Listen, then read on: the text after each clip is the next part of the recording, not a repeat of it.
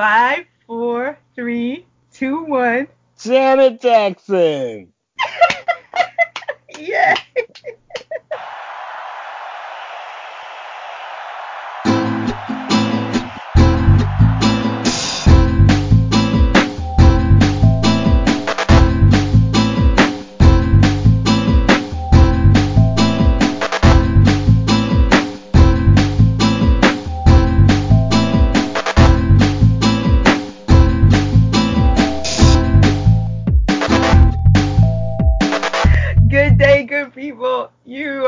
Listening to another episode of Music and We. I am Jamila, And I'm Jesse. and Jesse's back, as you can hear.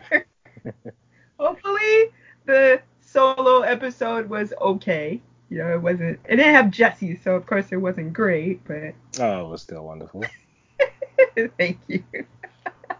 so this show is going to be dedicated to Kwame Nkrumah.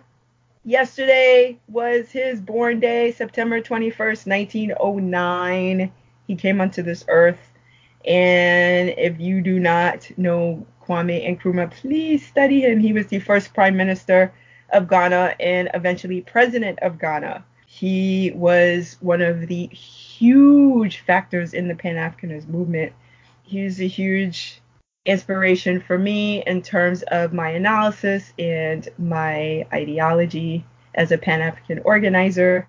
Please study, please study Kwame Nkrumah. Awesome.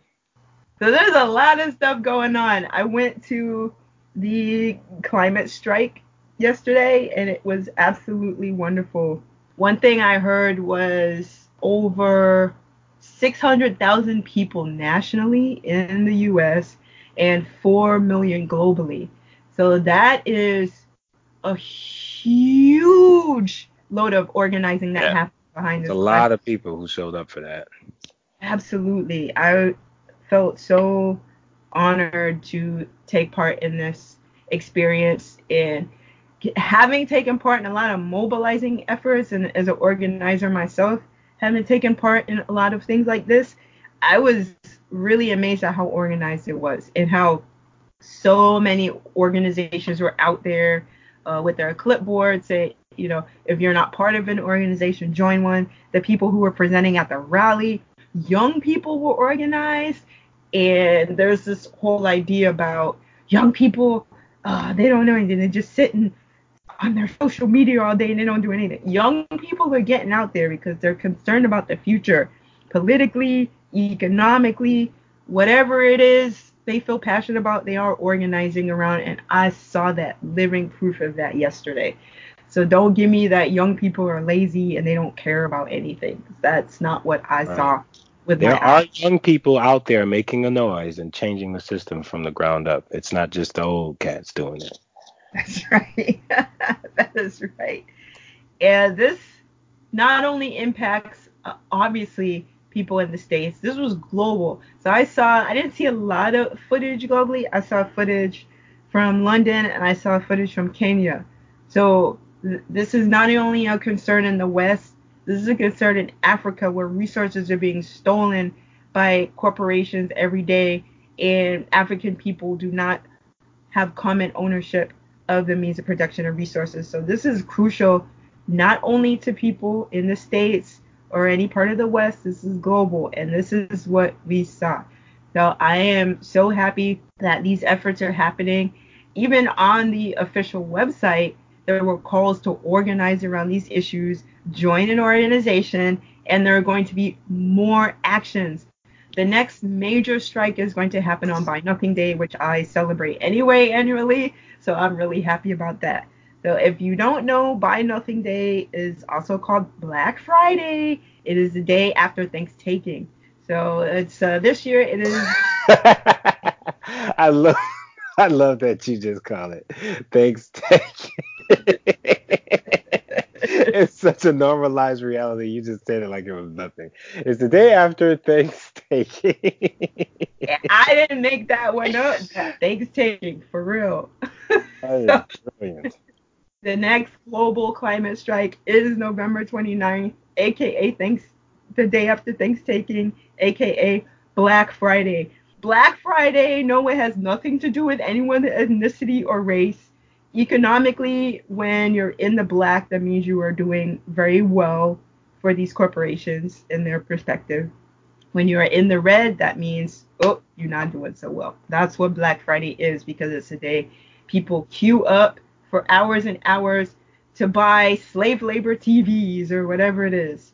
The workers are being exploited at these companies, Walmart or whatever, and then the workers who make the products, be it prison labor, be it um, 20 cents an hour, whatever it is, there's exploitation on all levels, and these multinational corporations are the ones profiting. So it's a whole cycle of exploitation. The climate strike, I think that day is a perfect day to do it to bring awareness about how consumption, consumerism also contributes to the climate change that is in existence right now. It's I I, I just feel so I'll take advantage of that. Buy nothing day. I'll buy nothing on Thanksgiving of this coming couple of months. I guess it'll be here. Oh yeah, what is it? It's uh September. So yeah. Yeah. Months, yeah. Yeah. So it looks like they'll probably keep up the strikes every couple months. I don't know what the forward plan is for that, but um, there's actually a global meeting tonight for people who are involved in the strike. There's a call in. So there's going to be um, more um, plans during that call. So I, I just feel so happy to have taken part in this experience. It's my goodness. That's my life. Speaking of taking action, this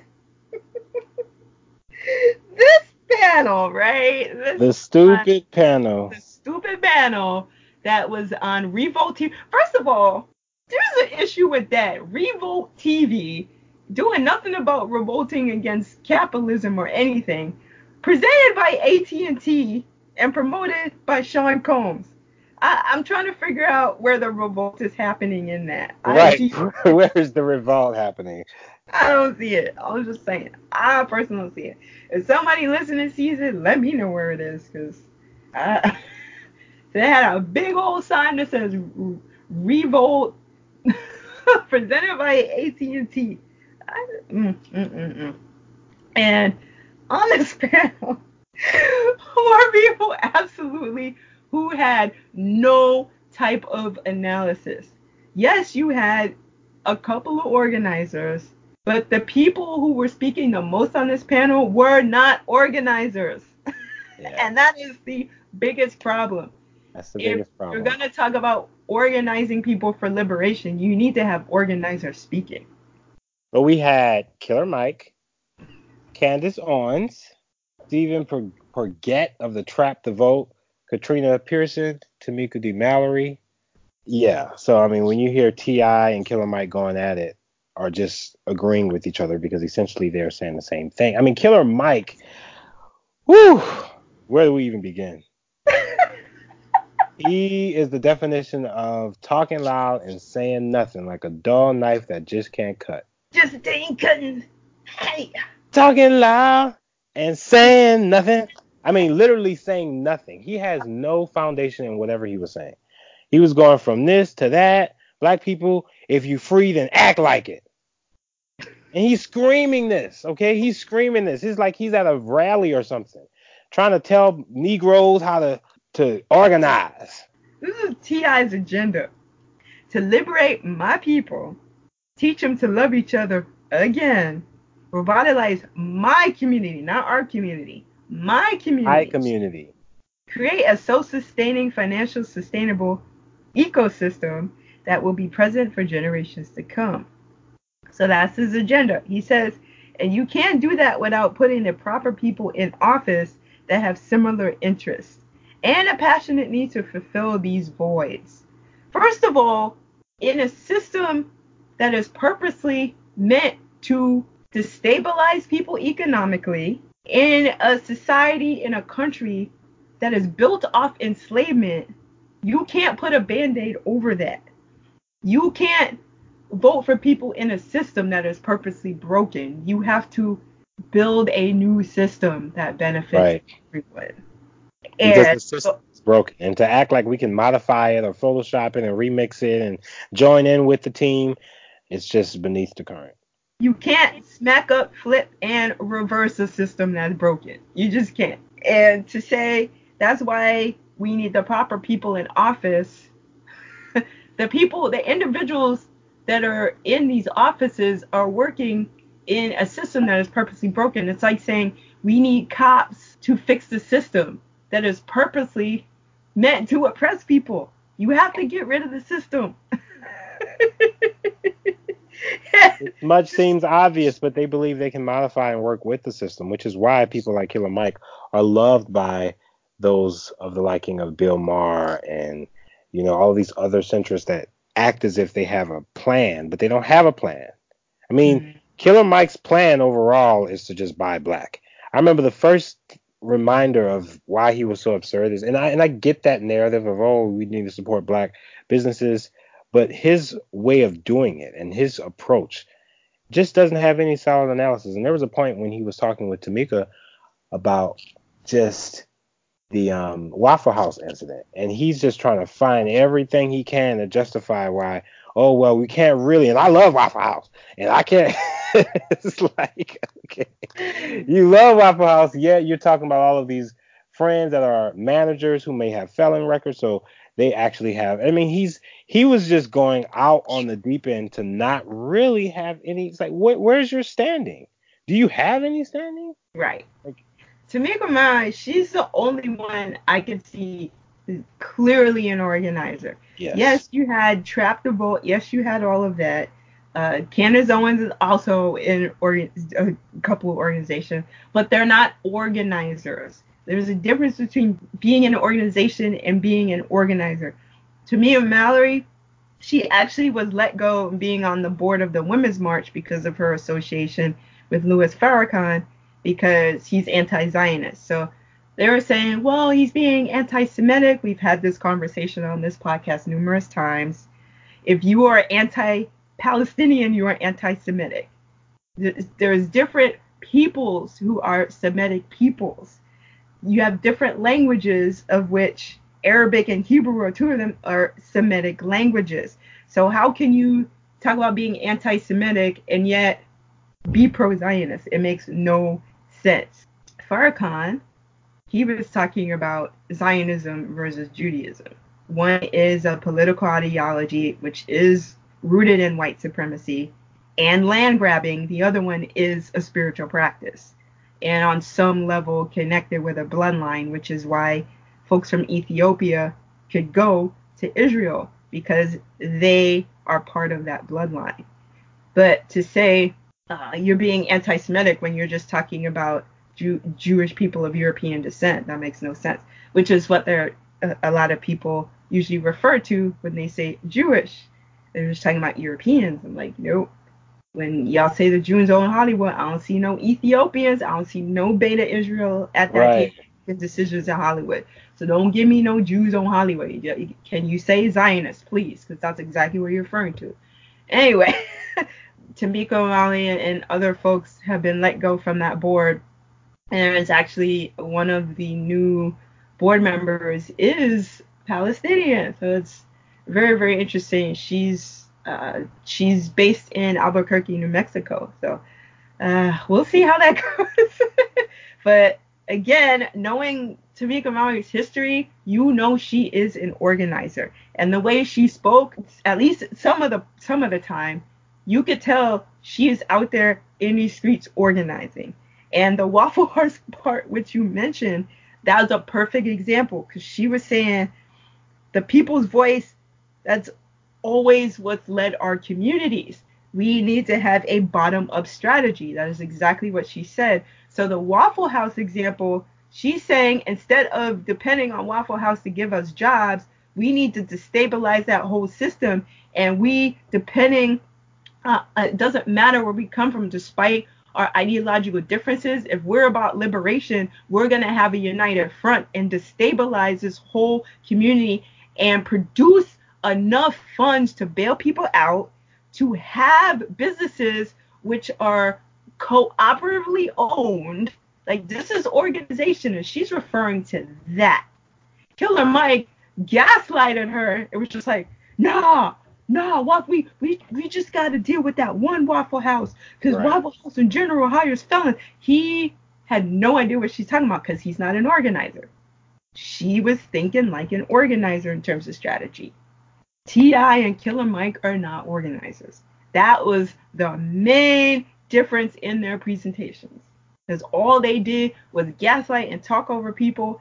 It was major patriarchy going on in that panel. It was hilariously frustrating to watch because I couldn't even, and I wasn't even watching I was listening to it, but I just could not get over how they talked over each other. They were not unified. It was almost like you're trying, and then of course Killer Mike is the loudest one. You know, like you guys have to just, like he's the one just screaming at everyone, like, listen, shut the blank up, shut up, shut up, everybody, shut up, shut up. We need it, and it's like, why are you doing all this for? Like you're not even saying anything.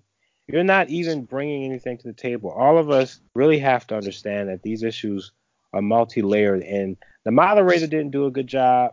I mean, and even Killer Mike's response to Tamika O'Malley, he says it's a conundrum. So this is one of those circular arguments that get used because he's not understanding what she's talking about. So he's using 10 cent words, and he even says we don't have to use 10 cent words earlier in the panel, but he's talking about how we need to do this and that, but he's not talking about organizing at all. Not once has he used a strategy of organization to galvanize people. He's talking about we need to study this, and I'm gonna get to that in a moment. The fact that he used conundrum, saying, well, we, we shouldn't get rid of all the waffle houses. And she's saying, yeah, well, what about this situation and that situation? If we had a united front, it doesn't matter whether or not we we agree or disagree with each other. The united front would have so much power to change the scenarios we experience. But he wasn't trying to hear that because he's like, well, well, no, no. What about um, the the the macro and the micro? He's thinking micro. She's thinking macro. that's the that's the difference between their presentations or their approaches or their analyses. And same thing with T.I. So uh, talking about uh, teach them to love each other again. So he's more of a cultural nationalist going on borderline hotep. He's I don't know what he's studying, like marimba. I I don't know what he's studying right now. He went the hotep route. I'm like, wait, didn't you? Uh, uh, I don't know. Yeah, to liberate my people, teach them to love each other again, revitalize my community, create a self-sustaining, financial, sustainable ecosystem that will be present for generations to come. He did not present any sort of plan for that. You have an agenda, but where's your 10 point program? Because he kept advocating for one, but he never presented one. From what yeah, because all he could say is, "Well, I've been rich all my life, so I know." It's like, yeah, but how did you get rich? Oh, because you exploited a couple of your homies to sell dope. Okay. and and he's saying you could do that uh, without putting the people. There's just it's like, wait a minute. Tamika Mallory is talking about we have to galvanize the energy from the people, and y'all going on, we gotta elect people. It's two different messages going on. Two different messages. And she's saying we gotta get out of the whole perspective of Democrat Republican because any movement that has been successful has been by the people. That's her message. And they just being like, nope, you gotta vote for Bernie Sanders and we gotta do this, and we gotta vote for Trump. It's like you know, these people is ridiculous. This and so she's the only one that more or less made sense on the panel. but they could have had more organizers for sure. And if they wanted to have somebody relatively famous, they could have had somebody like Boots Riley, who has an anti-capitalist analysis, has an anti-imperialist analysis. Anti- yes, Boots analysis. I could, but you know, I'm sure when Puff Daddy, P Diddy, Sean Combs decided who was going to be on this panel, I'm sure he was like, we can't have Boots Riley on the panel. He probably didn't even. Boots Riley probably wasn't even a, a, a yeah, figment of his magic. I know. I mean, that's the thing because Boots Riley represents the antithesis of what they're doing. I mean, they wanted someone. It made sense why the panel was the way it was. Yeah. I mean, and just hearing them just shout about semantics, just just going in the wrong direction because they're not really saying anything. Yeah, it just really got me thinking like, wow, this is this is where we at, huh? This is where we at? Is where we at? And so here here's a few problematic things from Killer Mike, and I want to hear your perspective on this. so he says, well, when the question was asked, what's the best way to engage a two-party system? So that's another way it went wrong. You don't engage a two two-party system. You destabilize the whole thing. So that's the solution is to destabilize everything that stands for. Create a new system which is fronted by the masses of the people. That is what you do. Killer Mike says, I'm a proud American. So he's already on that. He says, we didn't learn about slavery. He's talking about his experience in school. We didn't learn about slavery. We learned about Crispus Attucks. So of course, how it's being framed is, oh, you Negroes, you know, you fought on the front lines of this country. we fought on the front lines of this country, so we deserve to have all the benefits of this country. Yeah. Africans were not declared people. T.I. So T.I. even went opposite of that later on. He's like, we we don't even have a nationality. So you Yeah. um and Killer Mike's like, I'm a proud American. Right, exactly. They don't have nationality. So which one is it? Y'all gotta make a decision. Y'all. like, either y'all got a nationality or you don't. Killer Mike obviously Killer Mike is a proud American. He's a proud. He's like America. If it, he made it seem as if because he learned about all of these historical figures, oh, that's what makes America great because we actually are taught about them, and and he has this national pride in Atlanta. I mean, he really sees Atlanta, and then you know, Atlanta is a thriving place for many black people. But the way he goes about it, the way he approaches just nationalism and just the mobilization of oh, we need to get together and buy from each other, and yet he endorses people who are in the system that he actually is claiming we need to like he wants to he doesn't I don't know what he wants because he goes from saying this and then he says something else and then he's giving you names and it's like he's talking loud but he ain't saying nothing it's like it was just a farce the whole thing. And T.I. is like oh well you know trump make me rich. So i mean i've been rich my whole life. So you know and it's like what are you guys doing? Why did you decide to join this panel and not have anything to say? And how can you talk about it doesn't matter if you're Democrat or Republican, we are going to support the candidates that serve our interests as African slash black people when Bernie Sanders supports the extradition of Assata Shakur. That is not in the best interest of African people. So what exactly is he talking about? Bernie Sanders also supported Bernie, Bernie Sanders supported that. I didn't. That's Yeah. that's what. Uh. Bernie Sanders also supported the 1992 Omnibus Crime Bill, which was authored by Joe Biden and signed by Bill Clinton. So, who, who are you talking about? Who what people have our best interest? yeah. And part of that, part of that omnibus crime bill, and Bernie Sanders claimed to support it because it had assault weapons bans in it and it had some domestic violence stuff in it. But still, if there's no wholesale support of anything I support and it's got all those loopholes to get me to support it, I'm not supporting it. Bernie Sanders supported it and it reduced uh, literacy programs in prison. It increased uh, recidivism rates for African people in prison. So that's the end result of it. Bernie Sanders still supported that. And somebody like Killer Mike is saying, I support Bernie Sanders. What are you supporting about Bernie Sanders? Bernie Sanders is not a socialist. He is a quote democratic socialist, which is about a mixed economy. I support actual socialism, which is we talked about. this. socialism is the mass ownership of the means of production. Bernie Sanders is not promoting this. Why would I support somebody like a Bernie Sanders who doesn't promote the mass ownership of the means of production? Kill- Killer Mike, do you know what you're talking about? And maybe he supports. It, it, looks like he clearly is in support of aspects of capitalism. So maybe Bernie Sanders is up his alley. I don't know, but to have no anti-capitalist analysis on that panel, I'm not surprised, obviously.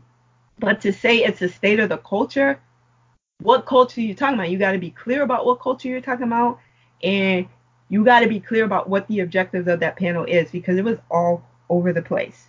Uh, uh, it, it, nobody was principled on their analysis. The closest to a principled approach was Tamika Mallory, but going right. back, the closest, and she didn't speak, and she spoke the less, the most. Right. Person, I mean, Killer Mike spoke the most.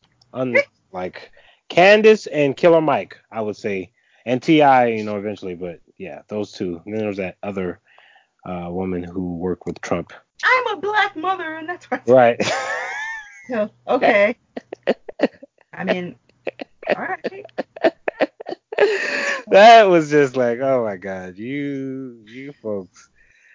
But there was a question of what would negotiation look like. You can't have negotiation when you have no systemic power, and nobody on the panel mentioned that.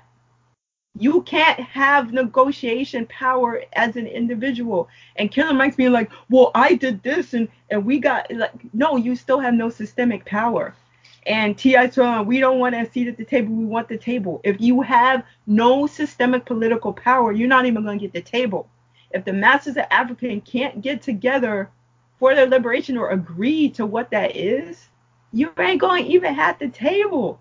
But uh, these people are all over the place. Then Candace Owens talking about Donald Trump has supported white supremacy. Look at his Twitter account. I mean, she was like, "You can go right now," and this is getting so ma- massively in- misinterpreted. Yeah, she was just a farce. She was a mess. You should look at his records and show that he supports white supremacy. You don't gotta look at his social media account. We got his records, his political records, and we got the tape. Roll the tape. You know, you don't gotta look at Twitter. Right. So it's just these these it's just the rationalizations. Uh, at least Candace Owens did she didn't name the source, which she did say, well, here's the statistic or whatever, which T.I. couldn't do. And then of course T.I. and Killer Mike ended up being like, well, you're right, Candace Owen. And then Killer Mike told the dude in the audience to shut up because Farrakhan was telling y'all the same thing. And just because you don't agree with Candace Owens, like, yeah. Uh, uh, here I we was go. so like, you know what? Stop it. All y'all just shut up already. Damn. You tried to put Tamika Mallory under the table because because me and Tamika we we we support Farrakhan. I'm like, don't put her, don't throw her under the bus now. don't throw her under the bus like that. But, so T.I. also says Black America is moving forward because the panel was put on by a black man. I like. I'm so surprised that my eyes did not come out of my head as much as I rolled my eyes at this panel. I'm no. The, so Black America is moving forward because of this unprincipled ass panel. Okay. One, thank, thank you, Black America. like, are you serious? So right. here's it just literally has no reason for understanding. So here, here's a couple other things. so I'm gonna get to T.I. first. A brother in the audience talked about nationality. Can we vote around nationality? Instead of voting around Democrat, Republican, what exactly are our interests? Are we Pan Africanist? Are we African American? Are we, you know, he named all, all of these identities. And T.I., Mr. Hotep on the panel, He's like, well, repar- reparations. And I'm amazed nobody even questioned him on this. They just let him talk. He says we can't get reparations because we have not been officially classified as a nationality. First of all, American is a nationality.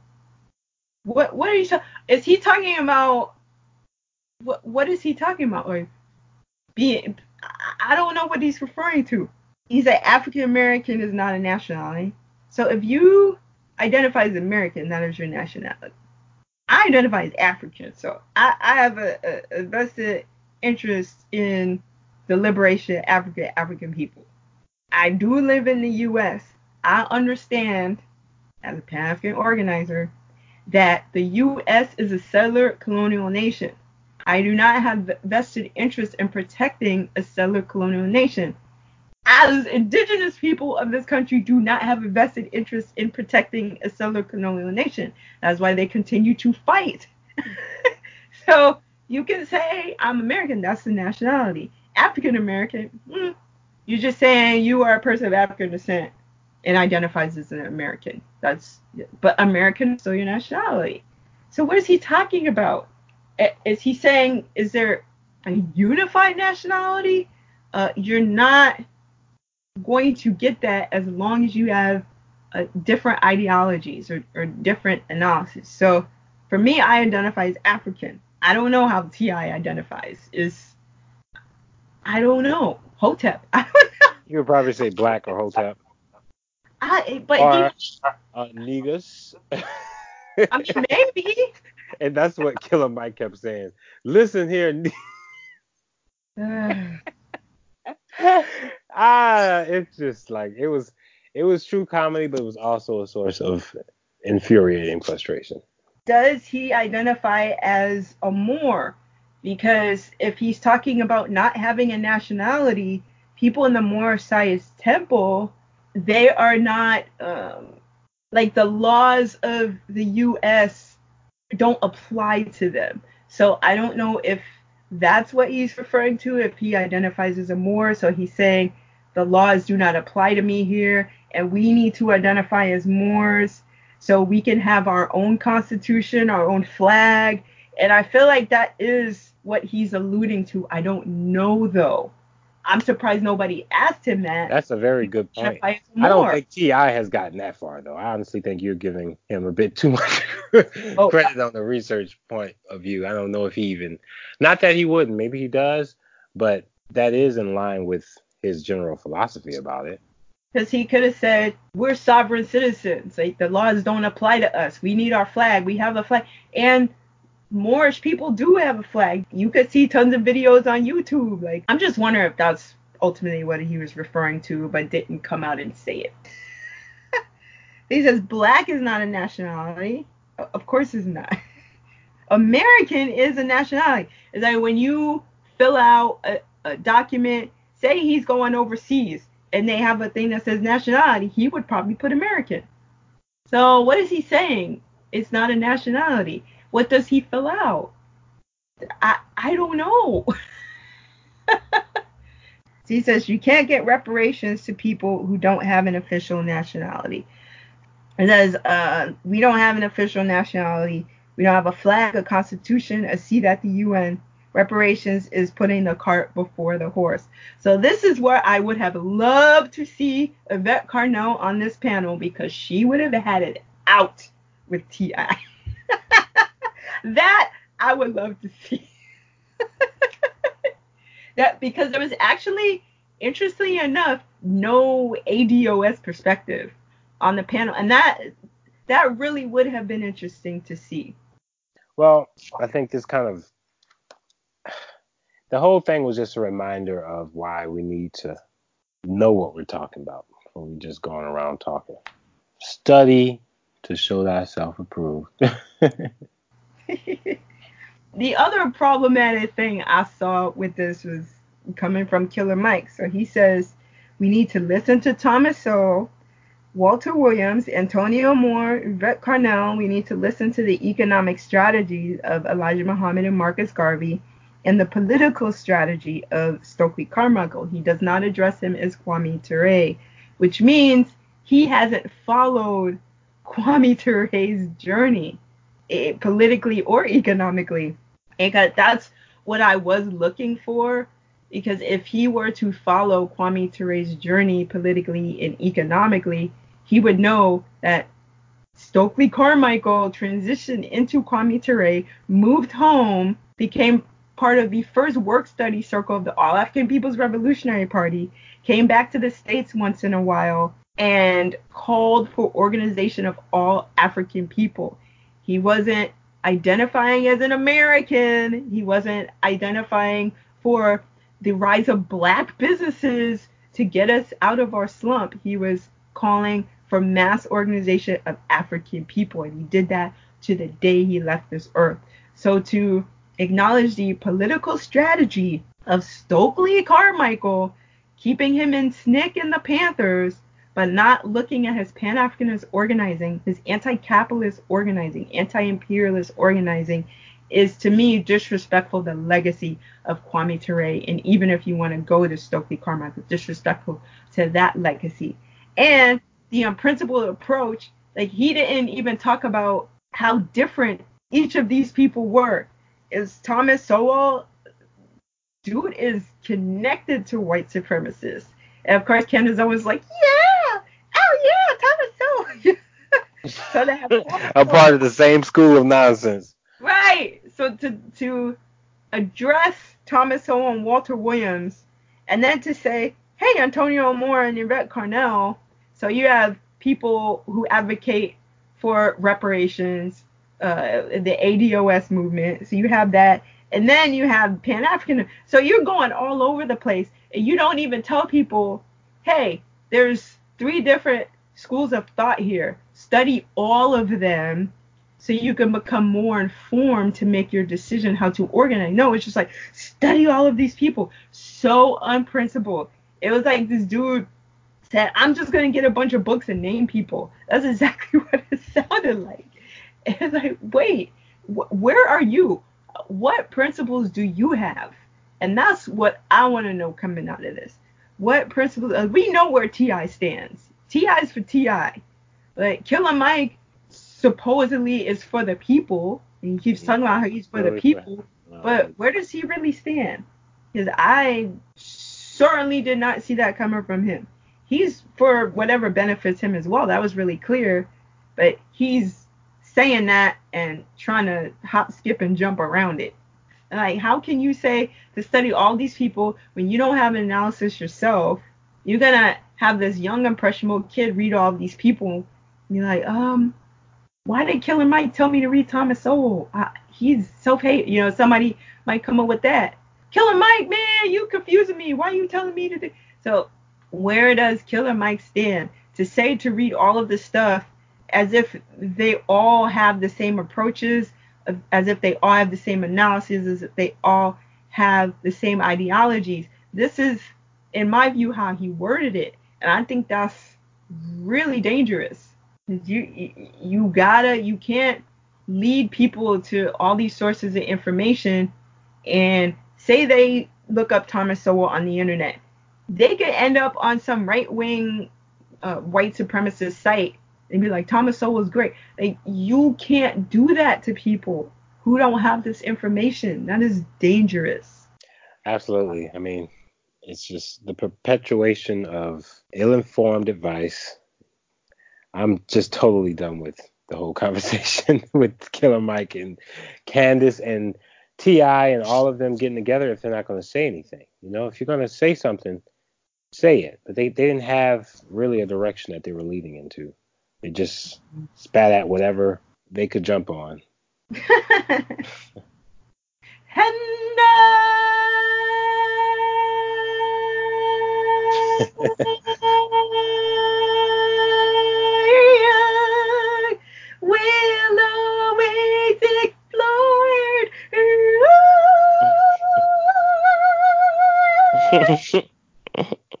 Benny is a hologram. What's up?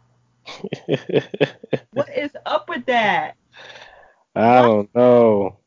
I'm gonna go with the the Prince Rogers Nelson route here. Holograms, they are demonic. They really. I took a look at yeah, I mean they've had holograms for years, but the way they're doing it now, holograms used to be in addition to a show. You didn't necessarily have holograms take the place of people who are gone. And even Janet Jackson did it. So she is here and then she had two holograms beside her. So people use holograms in that way to add to something. But now it's taking the essence of who an artist was and profiting off of that. And it is demonic in so many ways, and they better not do that to Prince. If the executives of the estate say we're gonna do, I hope Prince comes back to haunt him. I, and I hope Whitney comes back to hunt who, whoever's putting this on. Because this is not right. They already did it to Michael Jackson.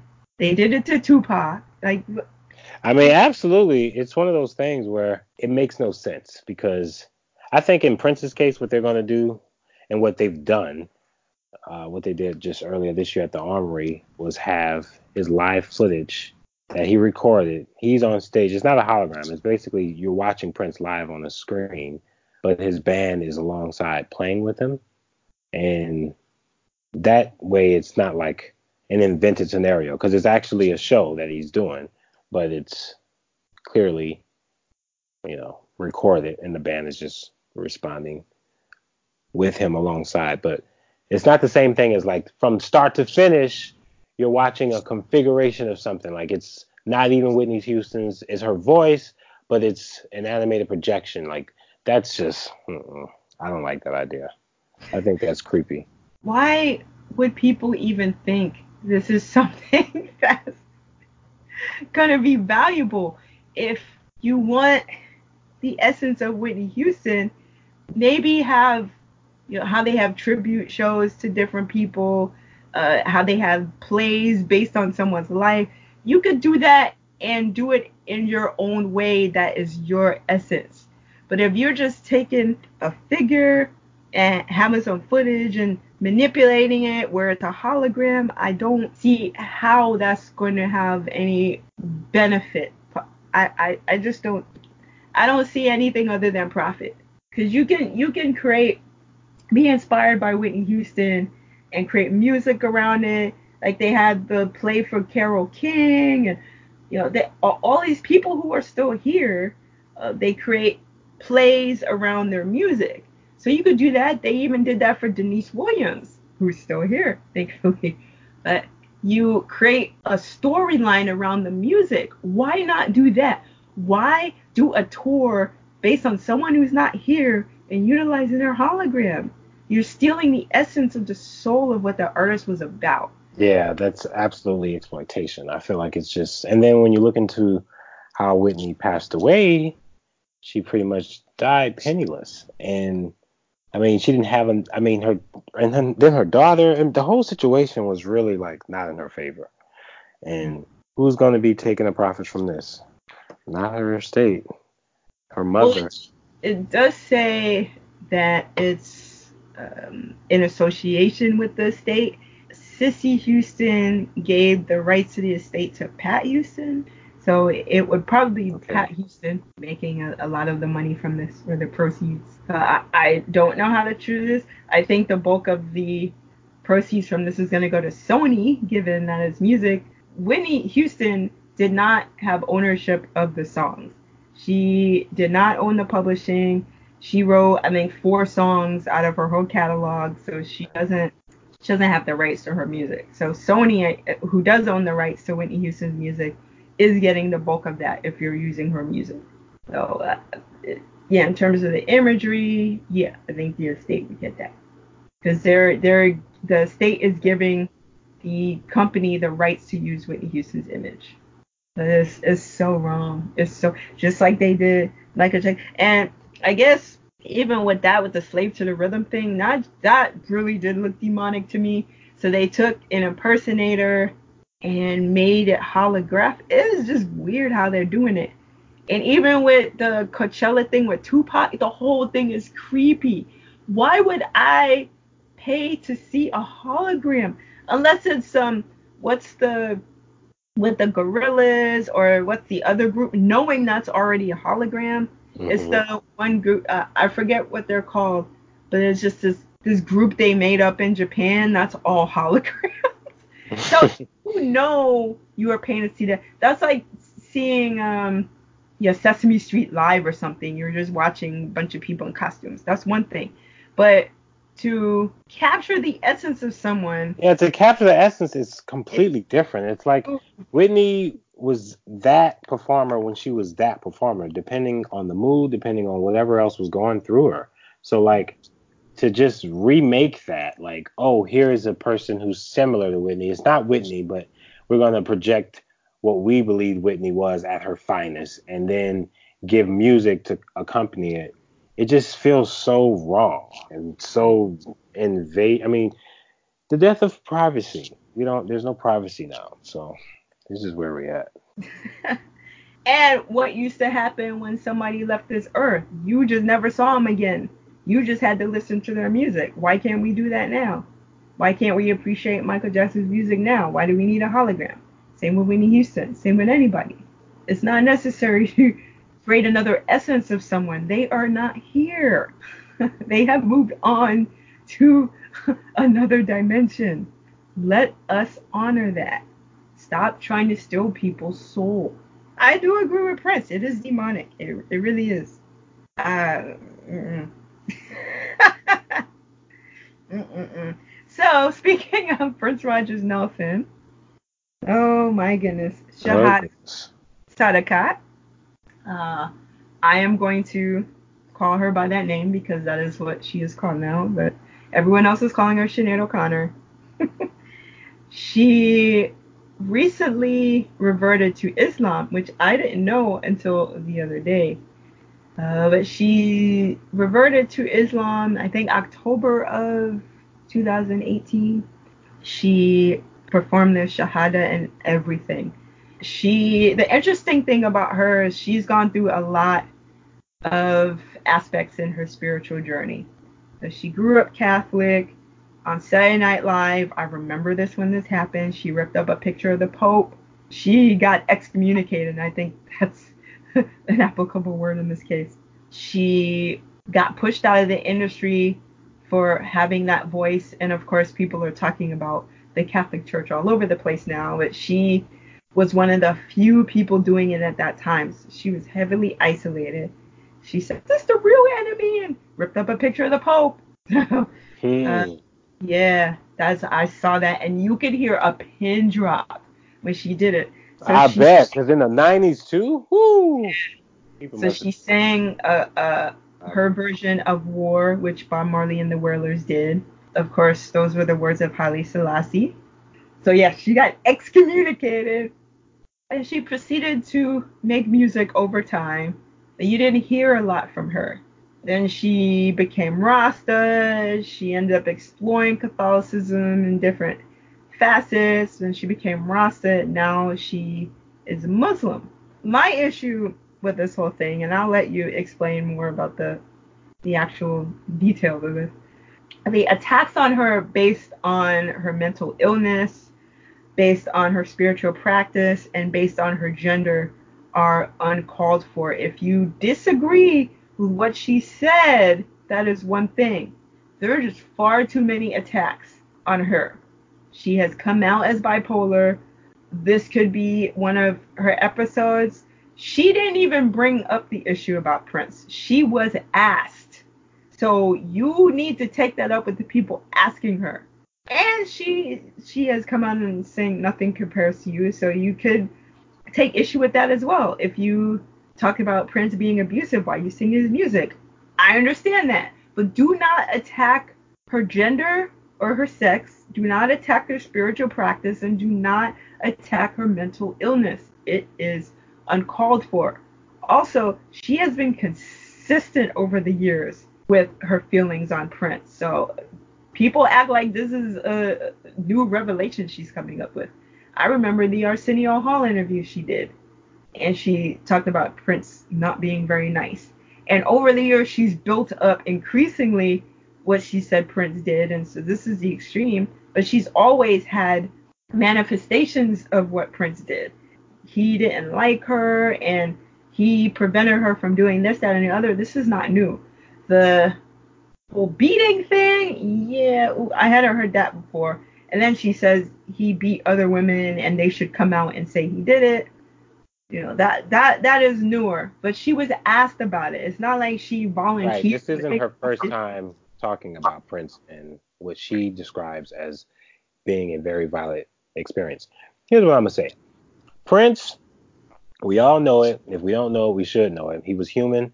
On top of him being human, he was known to be in the 80s in particular even in the 90s, a vigorous asshole sometimes. Mm-hmm. Like he could be mean. He could go there with you. He's the same guy who would bulldoze the house after he got the divorce. Like he could take it to the extreme real fast.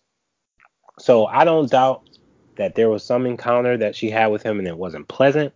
I don't know the details. We don't know the details. Of course, I'm not suggesting Prince actually physically harmed her. I think that is a stretch. I think she likely exaggerated that, mm-hmm. ma- mainly through how he would interact. I mean, because when Prince was angry, yeah, I could see him getting angry. I can see him like walking off and or throwing something down. Totally. I mean, anyone who worked with Prince would say, you know, back in the day, I mean, you could, he he was different than he. I mean, he had to grow. A lot of people don't acknowledge that, but they should. I mean, it's important to acknowledge he literally had to grow, and he did grow.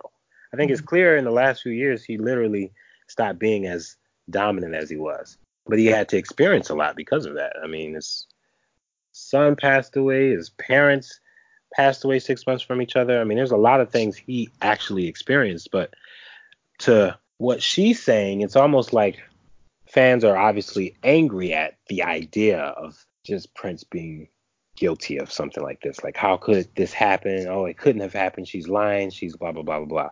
And the whole thing is, I'm not even saying nothing about it.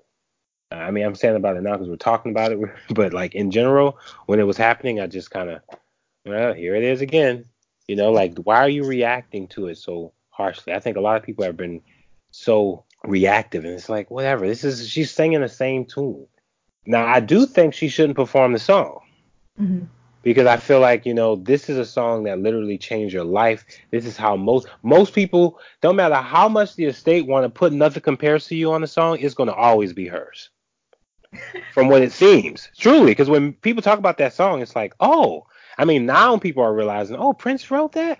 But before, and people even think of the video, it's like, if, even if you look up the video, like it, people have such a connection with that song. I don't particularly like her version, but I feel like if she's saying it, she shouldn't sing it if she's saying Prince is this bad person. Because from what she talks like, because I believe, um, what's his name? Who I can't stand, Piers Morgan. Mm-hmm. Uh, he made it seem as if I think he asked, "Did that continue throughout your life?" I don't think they've ever had a resolve, or at least according to her. I'm sure. I'm not sure if Prince. I could see Prince probably reaching out, and she probably denied it. I don't know. I'm not right. saying that happened or not. I feel like Prince would probably, because from what it is clear, after before he passed away, he reached out to everybody he had a problem with. Mm-hmm. So now whether or not she's honest about that, or whether or not she doesn't want to maybe she just rejected, like, no, I don't want to talk to him. And if that's the case, then that's the case, you know. But I just feel like it's dishonest. The whole thing is dishonest when people look at it from just the angle of how dare she speak of it. I mean, her experience was unpleasant. That's her experience. Her she didn't have the pleasant prince when he was cool. She had the unpleasant prince, and for whatever reason, that scarred her for so long. And so she's gonna just react out of that experience. It doesn't make Prince this or that. It makes him guilty of any emotion. Anyone can be emotionally bankrupt at a time, or they can just exaggerate themselves and they can be mean. And he definitely had his moments. Um, but I still don't think that that's necessarily a case for her. I just think she's just saying what she's been saying before. She didn't have a good experience with him. She doesn't, but and because of that, I feel like because she has all of these feelings towards him, she shouldn't be singing his songs. Mm-hmm. Don't sing his song then, because that song is written by the same person who you claim is this and that. You know, and it just seems like it's a disservice. It's like you're taking advantage of the fact that he gave you something that he didn't have to. And I believe there was a time he did. I mean, he could have easily told her to stop singing that song. True. But he didn't. Because he so, was getting checks. Right, exactly. he even said that there was a clip that goes around in 2011 for the Welcome to America tour. He was like, "Hey, he mentioned that. He was like, hey, you know, uh, he mentioned her name. He said Sinead Khan. This is before she changed her name, of course. People were like, boo. He said, hey, don't boo her. I bought a house with that song. oh, friends. oh, man. he said, I bought a house because of that, because of her, or something like that. I mean, it's true. So, yeah. I want to ask you this question before that. I do want to say I actually do like her version of the song. My favorite version is the family's version, though. I am a minority on that. A lot of people don't like that version, but that is. I love favorite. the family's version. I would say that is too. Yeah, but outside of the live version Prince did in 2009 for the Montreux show, that's my ultimate version of it. Mm-hmm. That's a very specific version. yeah, I I like the original because it has very minimal percussion. I think the essence of the song is around the emotion. And so when you have all these instruments And I think that's the thing with the Sinead O'Connor version as well. It's very minimal.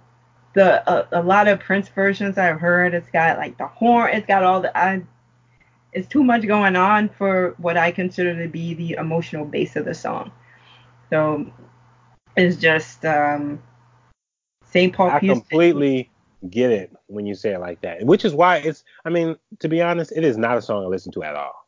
I know. I don't like it now. I mean, I don't like the. Anytime it comes on, it actually annoys me. Like mm-hmm. I just don't like how it's become this. Oh, it's the per. It's like syrupy. It's probably his most syrupiest song. The the only line I really like is all the flowers that you're planting in the backyard died when you went away. And the sentiment is still, I mean, I, like you said, emotional. I, which is why I'm not going to act as if I don't like her version, but her version doesn't really change Prince's version. Like the song overall itself is just not one of those songs I enjoy. But I think what she was able to do with it, especially with the video, because the video captured, you know, that tear at the end, it's very sentimental and you can just get that. I feel that. Mm-hmm. And that's what she did to it that I feel Prince. I mean, which is why he didn't even release it under his himself. He gave it to the family. It wasn't until the family. He, I think he realized, wow, this song is something. I mean, I can't do it, but all these other people can do it. So, I mean, he started doing it live with Rosie Gaines and Shelby J. And for everyone, that song means something different. But for me, it is a song I would never play. It would never be on the playlist of mine. If I make and I make playlists often, I would never have nothing compared to you on that playlist. I'll, I'll give you two songs that are way more syrupy Compassion and Song of the Heart. Compassion. Don't even talk that about that song is more syrupy than Compares. I'm surprised by that one though. That's a I was not expecting that one. Like that's the one a lot of people don't know about that one.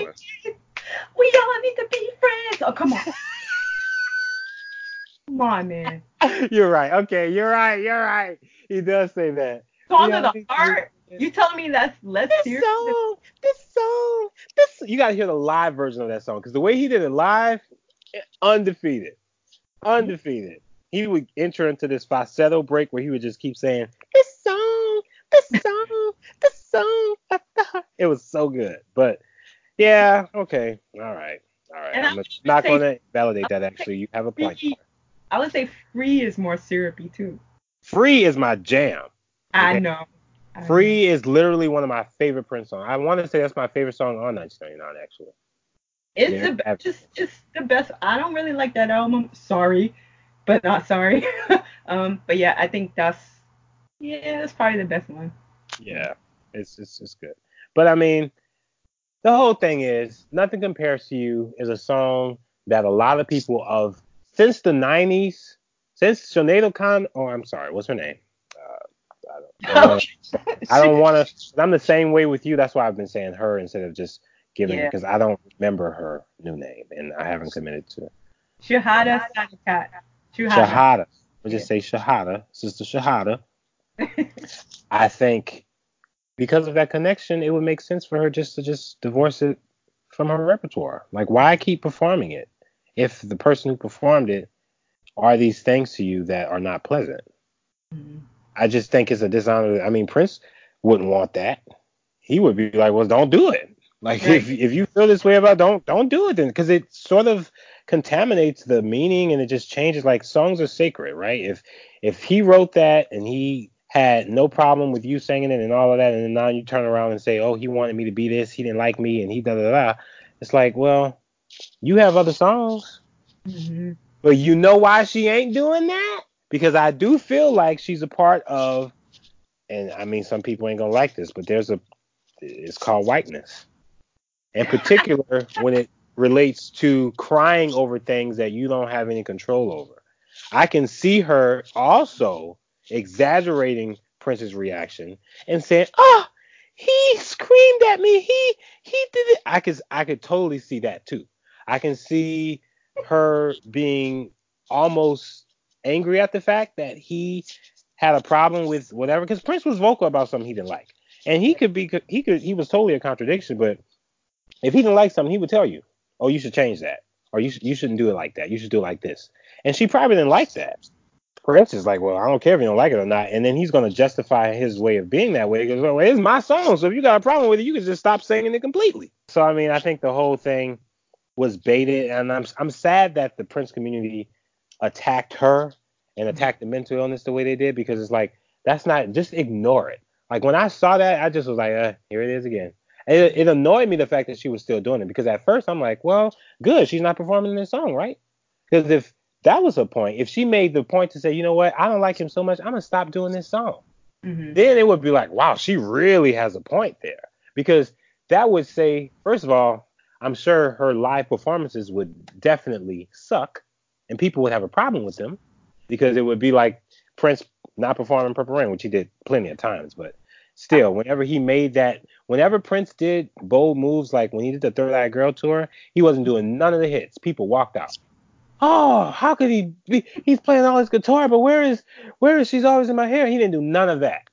So, and there's a price to pay for that because if you say to your audience, you know what, I know I've been performing this song for years, and I know this song means something to you, but I cannot do this song anymore because this artist, the artist who wrote this song, was just an ugly man. If she said that, if she was going around with that sentiment, I would actually have respect for her because mm-hmm. it would tell me, oh well, whatever your experience was, it must be real deep if you're gonna cut out, you know, this this element. I would respect it, but the fact that she's not doing that and it's just sort of like, well, yeah, Prince, he didn't like me and he did this and he did that and da da da and da, da. then it just sort of seems like, okay, you're not really. While she was saying this when Prince was around, she wasn't. Again, she would have known. I'm basically saying what we all know. Prince would have been like, "Don't do it then. Stop performing the song. Stop, mm-hmm. stop performing it." I stopped cursing. Like, think of all the songs Prince stopped performing because it had curse words in it. You know, like you might change Half change his the Brothers catalog. Right, right. Completely. Just stop doing it. Or he would change the lyrics. But most of the times he stopped doing those songs completely. yeah. Like he didn't do them. He didn't do Darling Nikki. He just stopped. I know? met a man named Jesus and said he was the son of God. Uh, come on, y'all. Everybody. He would have literally done that. He would have literally. That's what. That's another reason why I love Prince is that he did that all the time. He said he revised one of his most sexual songs, "Get Off." Mm. Instead of 23 positions in a one night stand, he said 23 scriptures in a one night stand. No, no. Tw- 23 Psalms on the table stand. See? You, you got it wrong, Prince. He could have came up with several different ways of saying what he wanted. And but for for a song that is written by somebody else, this sort of poses an interesting question to me because if someone writes a song for you and it's your biggest song ever, or at least one of your biggest songs, it's like Dolly Parton with Whitney Houston. She didn't mind Whitney singing those songs. She was like, I'm getting a check. I don't. Whitney just sang it to her heart's content, baby. Dark sugar, sing that song because she getting all of that. hmm So Prince is like, in a way, Prince probably was like, you know, if you don't want to sing those songs, if you don't want to sing them more, then don't. Hmm It's mine anyway. He won regardless. Sinead, uh, Miss Shuhada. Shahada, Sister Shuhada, on the other hand, has to face a different, you know, she's dealing with something different. It's like, if you're going to say these things, you know, there's a certain sense of responsibility I think you should have. So, but again, No, there's no there's no need of attacking her though. There's no need, no attack is necessary for nobody. There's just no need. No, I think there's definitely it is a valid critique to ask why are you singing the song if an association is with someone who uh, you have you have painful memories with this person. I know the song for her also is based on memories of her mother, so that could be why she performs it as well, which is why she cried in the video because You're right, yeah. so, I mean, it, it she could still be performing it because of that. I don't know her reasons for performing it still because she does have a fan base that loves her outside of that song. So she could still do shows and be fine. Oh yeah. Um, my question to you is the Wade Robson comparisons. How valid do you think that is?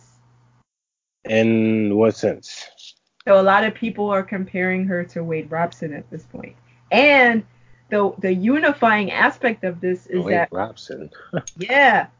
So oh. yeah. So uh, the interesting thing about this is this is the one unifying point for the Prince and Michael communities right now. They're all attacking her.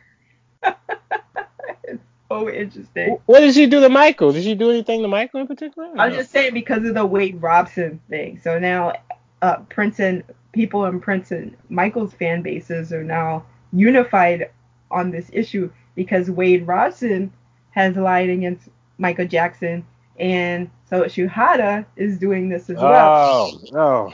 Yeah. I mean, again, the point shouldn't be is like from what we can see.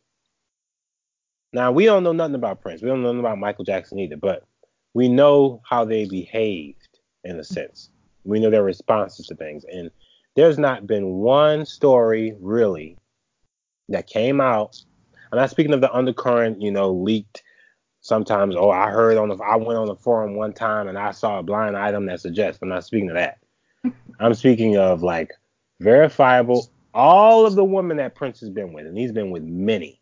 Mm-hmm. None of them have said he was physically violent. They said he was abusive. He could be, well, in the sense that he could be mean and asshole. He could be an asshole. I don't know if they mm-hmm. even use the word abusive, but they would say, yeah, he could be an ass. He could be a mm-hmm. jerk. But none of them have said that he actually hit them or even threatened to hit them. So that's enough evidence for me to say, you know what, more than likely it didn't happen. From my perspective, I'm not taking away what she's saying. Everyone got their own event of the story of what happened.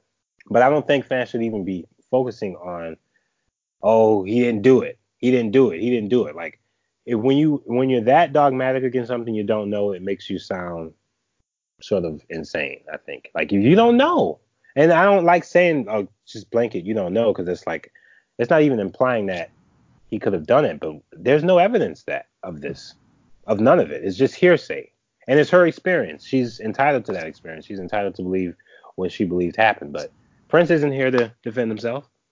Well, the So- the other issue I have with this whole thing is it's in a funny way not even looking at Prince in a positive light because, well, Prince wouldn't have the capacity to hit her. Look at his size and like, Oh my goodness, yeah, and that's that's also an awful. I did see see again. I was not looking up on this. I saw it when it hit Twitter. I was like, I'm not engaged. I'm not. Nope. I shut down to that because I just think it's a lot of energy to take out. But I did see some people say that. Oh, he was too small to hit her. It was like, what? He was still a man. He still had like a build. He was still stronger if he wanted to. Like he to act as if that's just insulting. You know, it's like mm-hmm. Prince again, he could be very angry, he could lash out, he could be very harsh with his words.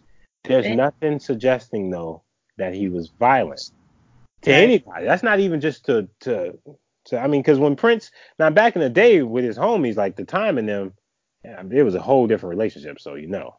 But like his band members, it's not like he would slap them against the head or just he wasn't that type of guy, you know. Overall, from what it seems, she has her own experience though. So I mean, but eh, eh, all these people love Purple Rain. He, there, there you uh, go. He was oh, violent in. Purple Rain. I know that was scripted, but he still hit a woman in Purple Rain. Why would people think he potentially could not hit another woman? In Purple Rain, I think he felt really. He realized when he did an interview with MTV that that was he didn't like that pro, that projection. I think he realized that oh that's not a you know I don't hit women. He did in the movie though. Right. So And also this idea that he couldn't hit a woman, to me that is in a funny way in line with patriarchy because he dispelled any notion of being a real man based on his size or how he presented. So clearly because he didn't present to be the most masculine and because he's five foot two, of course he just he doesn't have the stamina to hit a woman. And to me, that is in line with patriarchy in a funny way. It's messed up, but it is. I mean, the whole thing is messed up. And then the, whole thing too, uh, around the time of Prince's transition, she did uh, say Arsenio Hall. He Prince did drugs with Arsenio, or Arsenio sold him. I can't remember what the claim was, but something about Arsenio Hall either selling or doing drugs with Prince. So Arsenio Hall did sue her, and she backtracked on that. But it's possible she could have had a lapse. It is possible that she even could be clinically schizophrenic. I don't know. Yeah, she, we don't know any. That's why when it comes out, when these things, it's like, look, Prince isn't here to defend himself. This isn't the first time. We don't need to even give it. People are too emotionally attached to these artists. That's the problem. It's like they feel like, oh, if I hear, and I'm not even like that with my family. And let me describe that. Let me let me explain it. What I mean by that is, if I hear some rumor or something that's said that's not true, eh, I'm not giving it. Uh, if you're defaming me, you're going out my way to go out your way to just say how awful it happened and that's a bit different. But this isn't the first time she's had this round. Let her say what she needs to say and just ignore it. It's better just not say nothing. because if you go online and you start defending him and then you use these weak points like, oh, he was five two, he could never do such a thing, or oh, he could never, he could never, he could never, then then you just sound like somebody trying to defend something you don't know, like or something you just have no business in commenting on, like whatever. It's a very interesting reaction, but I don't think it's any more different than. I mean, in a sense, Wade Robson, however, he's literally he's just trying to be relevant, and he knows what gets, he knows what works. But going again to your original point, we need to be angry at anything at the interviewer. He asked her that, and he did that on purpose. Mm-hmm. That was intentional because this is the the feedback was clickbait. Because I guarantee you, people didn't even care about whatever she was saying. she say that, it's like, oh, and then it's a fire, and then everyone's able to say, you know, it's like ooh, fell into the trap. Yeah, and it's Piers Morgan. That's what he does. That's, yeah, exactly. It's Piers Morgan. So I mean, this is what he's designed to be like.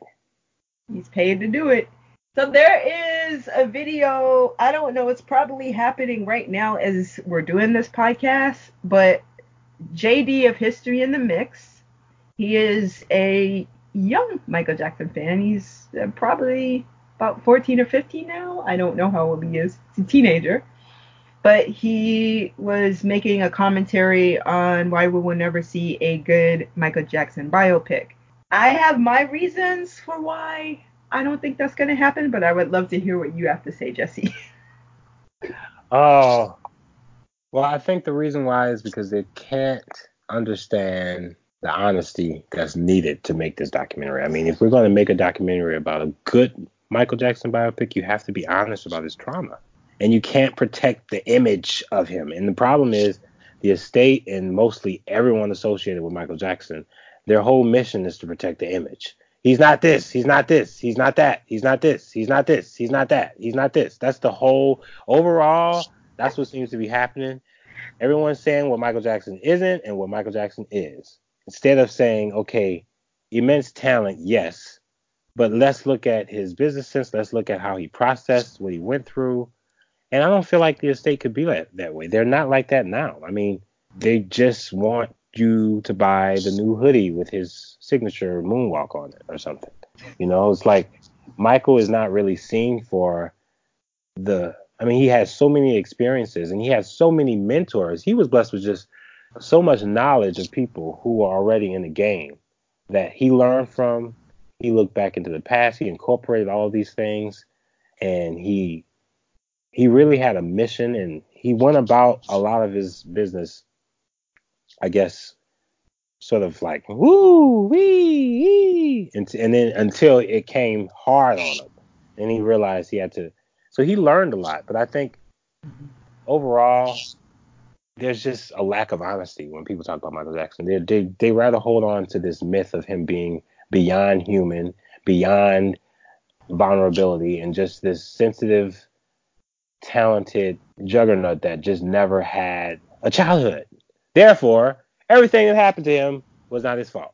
It's almost like biopics can't protect the legacy of the Jackson name, even, or even the Motown name. You know, because the problem is people are going to be like, oh, well, he, he came from such wonderful parents, and we have to understand why he was abused. We have to understand why it's actually okay, even though it wasn't okay. I feel like again the narrative needs to just change from let's protect the image to just let's just speak real about how he reacted to the trauma he endured and what was his responses when the industry changed. How did he respond to it? What did he do? And then we can explore from that angle. But yeah, I guess that's what I would say. So a movie like Jackson's The American Dream, why was that not uh, an ideal biopic? Well, I haven't seen that one in a long time. I would love to see that again. But that one was. Johnson, you a cheat. And ow, what?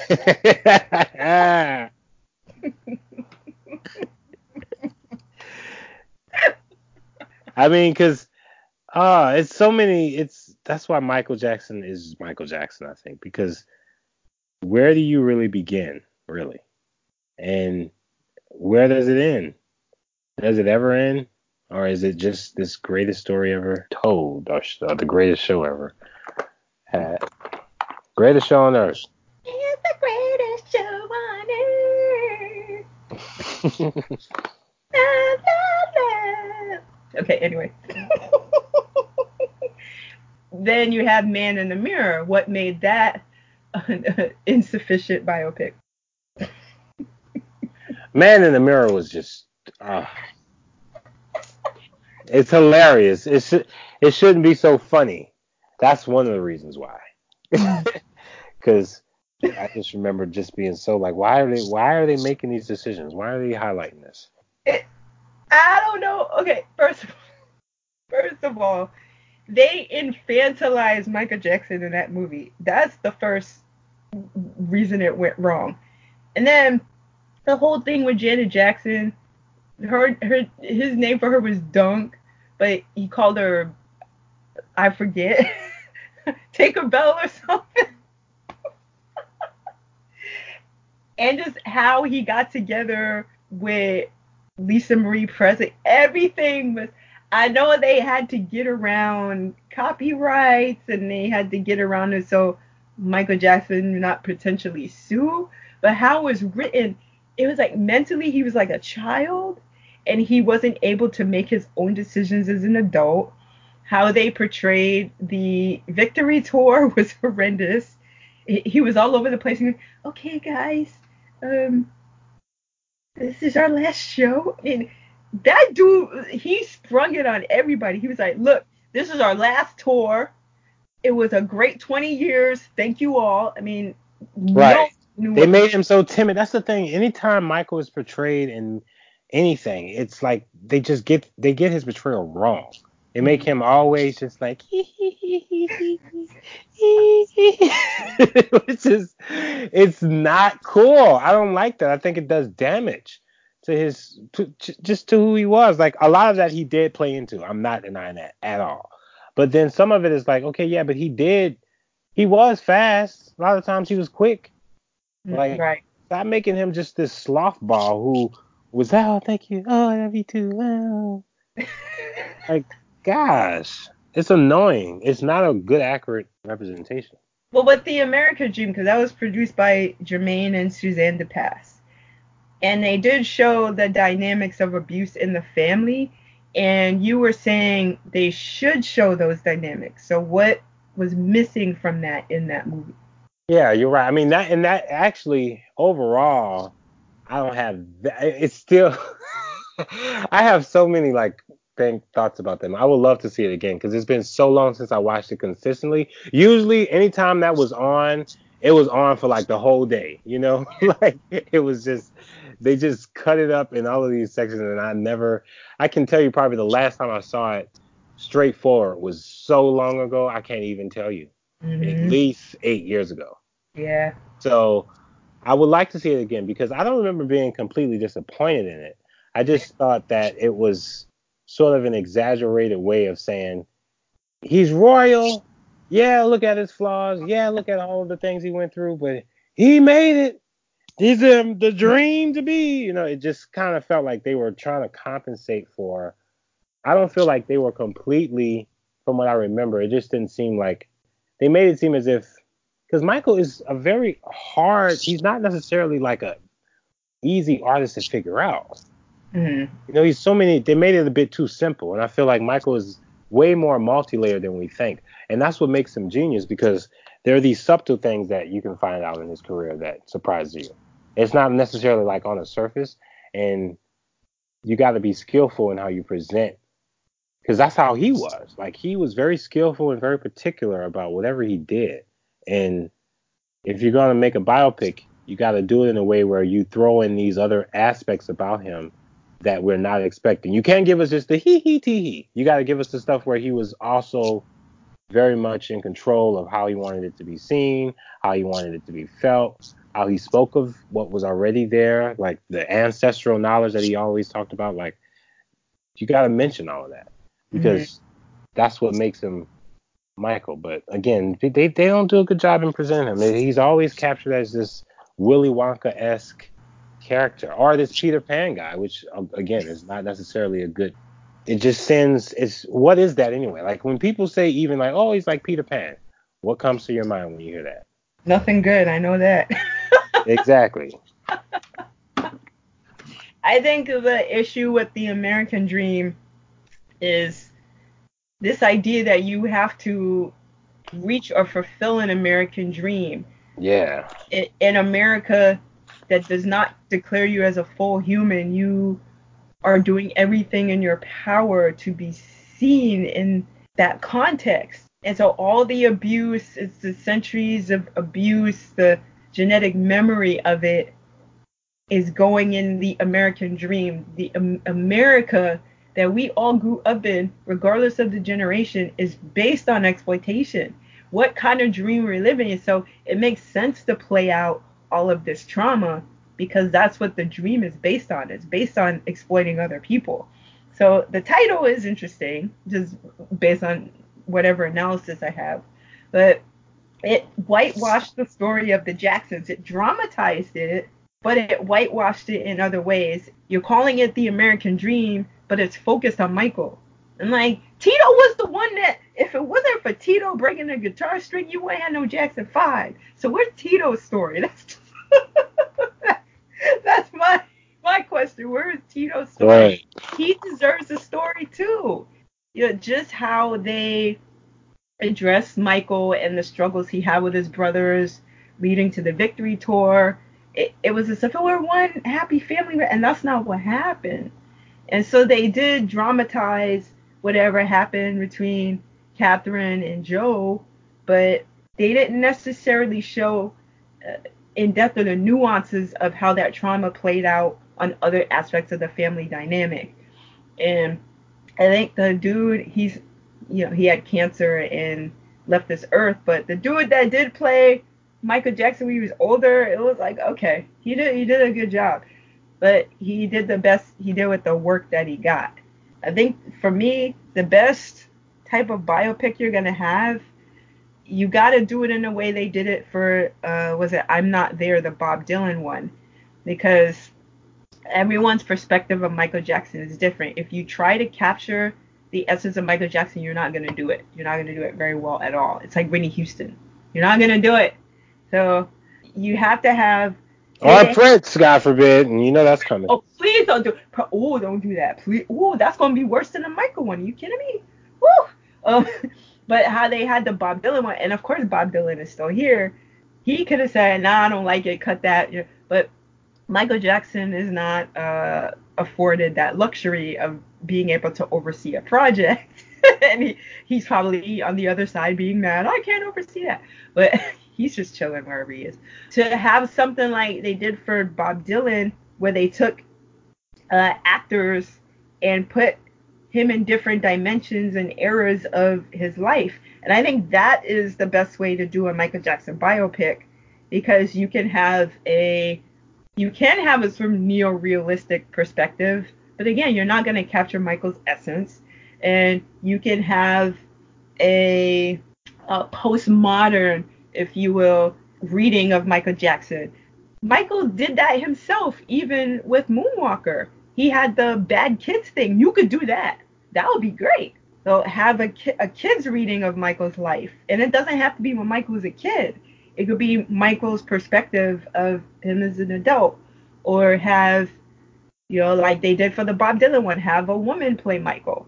Uh, I mean, even Prince did that. Prince had women. right. Prince had plenty of women play him. I mean, in fact, that's how I always say if anyone's going to play Prince, I mean, Prince kind of essentially hinted at this with his video "Breakfast Can Wait." Exactly. Regardless of what you think about it, it's like he had a woman play him. Like right. he's comfortable with that. So that lets you know and obviously, if it's going to be a man playing Prince, he has to be effeminate, but he has to be effeminate in a way where it's masculine too. Because Prince was not necessarily as feminine as he was, he was still masculine. So yeah. like, you got to find that balance, and it's just better to put put a woman in anyway. And I actually think the Bob Dylan film with was it Cate Blanchett who played him? I believe it was. I don't remember. Was it oh, the lady who I think played David Bowie? Who somebody? It was a woman who played David Bowie. I remember. I don't remember, but she was amazing. I thought she was a great Bob Dylan. So mm. yeah, I mean there are ways you can do it. You just have to be honest to the integrity. And then also I think of the Miles Davis film. Yeah, I thought it was good mainly because they made it from a futuristic perspective, like the narrative was, but yet it had flashbacks to when he did, you know, his famous things with the uh, kind of blue and all that other stuff. But it was just very interesting how they layered it it, the narrative was just chaotic and random, much like Miles' life. So like if you're going to talk about them, you have to do it in a way where you incorporate all of those things. It can't just be one person. I think that's the problem. Many of the documentaries and movies about Michael Jackson, they just focus it from being this one person. Like you mentioned the family being neglected. Like they don't even focus on his brothers. It's just Michael. It's like, mm-hmm. no, you have to everybody is totally important. That's the only way it can work. It cannot work any other way. It just can't. Yeah, the only way it's gonna work if, if it's a reimagining.